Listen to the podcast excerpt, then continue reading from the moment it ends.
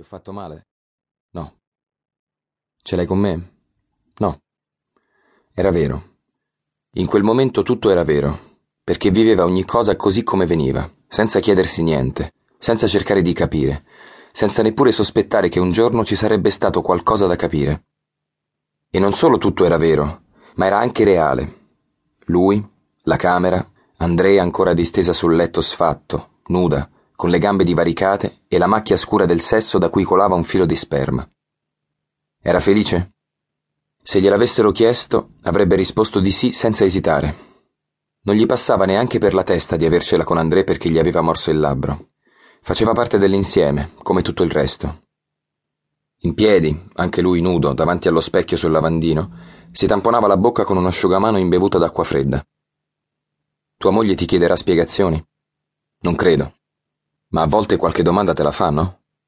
Le parole contavano poco, parlavano così, per il puro piacere di parlare, come succede dopo l'amore, quando il corpo è ancora eccitato e la testa un po' vuota.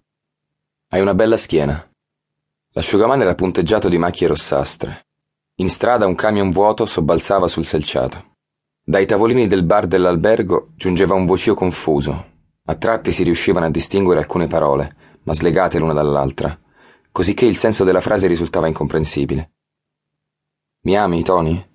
Penso di sì. Scherzava, ma senza sorridere, per via del labbro inferiore che continuava a tamponare con l'asciugamano inumidito. Non ne sei sicuro? Si girò a guardarla e gli fece piacere vedere quel seme, il suo seme, così intimamente mischiato al corpo di lei. La camera era azzurra, di un azzurro, aveva notato un giorno, simile a quello della liscivia, un azzurro che lo riportava all'infanzia, ai sacchetti di tela grezzi pieni di polvere colorata che sua madre diluiva nella tinozza del bucato prima di risciacquare la biancheria e stenderla sull'erba scintillante del prato. A quel tempo lui doveva avere cinque o sei anni e si chiedeva come mai una polverina azzurra potesse ridare il bianco ai tessuti. Gli sembrava un miracolo. In seguito, quando la madre era morta da un pezzo e ormai i tratti di quel viso familiare cominciavano a svanire nella sua memoria, si era anche chiesto perché la povera gente come loro, nonostante gli abiti rattoppati, attribuisse tanta importanza al candore della biancheria. Era a questo che stava pensando in quel momento. L'avrebbe capito soltanto dopo. L'azzurro della camera non somigliava solo al colore della lescivia. Ricordava anche il cielo di certi caldi pomeriggi d'agosto, prima che il tramonto lo tinga di rosa e poi di rosso perché era proprio un tardo pomeriggio di agosto, più precisamente erano le cinque del 2 agosto e sul tetto della stazione, la cui facciata bianca era immersa nell'ombra, cominciava a far capolino qualche nuvola dorata, leggera come panna montata. Ti piacerebbe passare con me il resto della tua vita? Registrava automaticamente le parole di André senza prestarvi una particolare attenzione, non più di quanto facesse con le immagini o gli odori. Come poteva sapere che avrebbe rivissuto quella scena decine e decine di volte? E sempre in uno stato d'animo diverso, da un punto di vista diverso. Per mesi si sarebbe sforzato di ricordare ogni minimo dettaglio, non tanto di sua spontanea volontà, ma perché altri l'avrebbero costretto a farlo.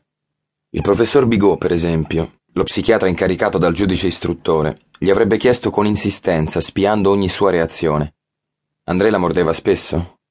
È capitato. Quante volte? Ci siamo incontrati solo otto volte in tutto, all'Hôtel des Voyageurs. Otto volte in un anno? In undici mesi? Sì, undici, visto che la cosa è iniziata a settembre. Quante volte l'ha morso? Tre, forse quattro. Durante il rapporto? Mi pare... sì. Sì, no. Quel giorno in realtà era successo dopo, quando si era staccato da lei per girarsi su un fianco, a guardarla con gli occhi socchiusi, incantato dalla luce che li avvolgeva. Fuori, nella piazza della stazione, l'aria era torrida. Il sole batteva in pieno sulla camera ed era così ardente, di un calore così vivo che sembrava quasi di sentirne il respiro anche all'interno. Tra le persiane, che Tony non aveva chiuso del tutto, restava una fessura di una ventina di centimetri. Dalla finestra aperta giungevano i rumori della cittadina, alcuni confusi, quasi in coro lontano, altri vicini e distinti, ben riconoscibili, come le voci dei clienti seduti al bar di sotto.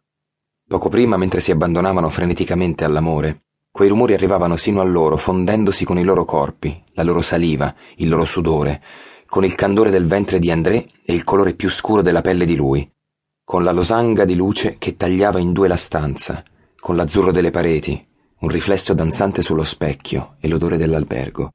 Un odore che sapeva ancora di campagna, in cui si mescolavano gli effluvi del vino e dei liquori serviti nel salone all'entrata, dello stufato che cuoceva a fuoco lento in cucina, del materasso di crini vegetale un po' ammuffito.